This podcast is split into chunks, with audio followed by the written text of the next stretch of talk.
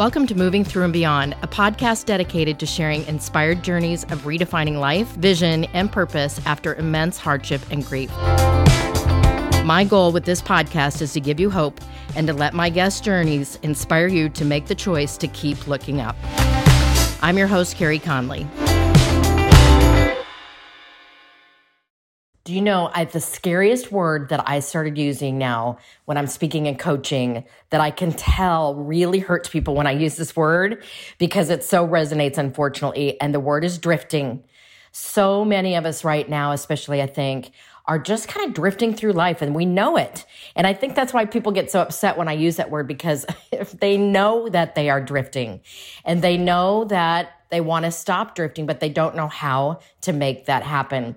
So I just want to give you a little bit of advice. If you ever feel like you got way out in the middle of somewhere and you don't know how you got there and you want to come back to being aligned to what you really want in your life and who you really are, the first thing you need to do is you need to decline, you need to declare that you are going to take a pause in your life.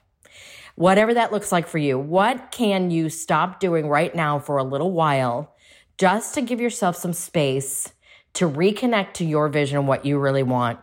It's easier said than done, especially, you know, if you are, you know, raising a family, having a job, going to school, you know, all the things. It's easier said than done for, you know, for me to say take a pause. But I've done it myself and at certain times in my life, I've had to do it again, specifically because I needed to get reattached to my real vision of who I am and what I really want. So take the pause.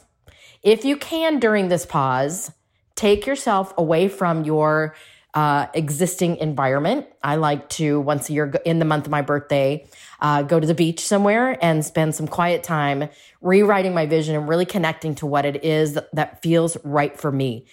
I have a mantra in my office right now that says, do only what you love, do more of what I love, less of what I tolerate, and none of what I want, what I despise. And I think sometimes it's so easy for us to start filling up our plate with a lot of things that we'll tolerate and a lot of things we don't really love doing and less of what we really love. So I want you to flip that around. Take the pause, Take yourself somewhere where you can go and just fill yourself back up and let yourself be able to think and dream again. And whatever that environment looks like for you, uh, just declare it and put a timeline on it if, if that's going to make you feel better. That you are going to just take maybe the next 90 days to figure that out, maybe even just 30 days if you need it. But take a pause, rewrite your vision, and reconnect to who you really are. If you found this episode inspiring or helpful, please share it with a friend or a family member. In order to be successful on this mission, I can't do it alone. Connect with me at www.careyconley.com and don't forget to sign up for my weekly Do It On Purpose newsletter.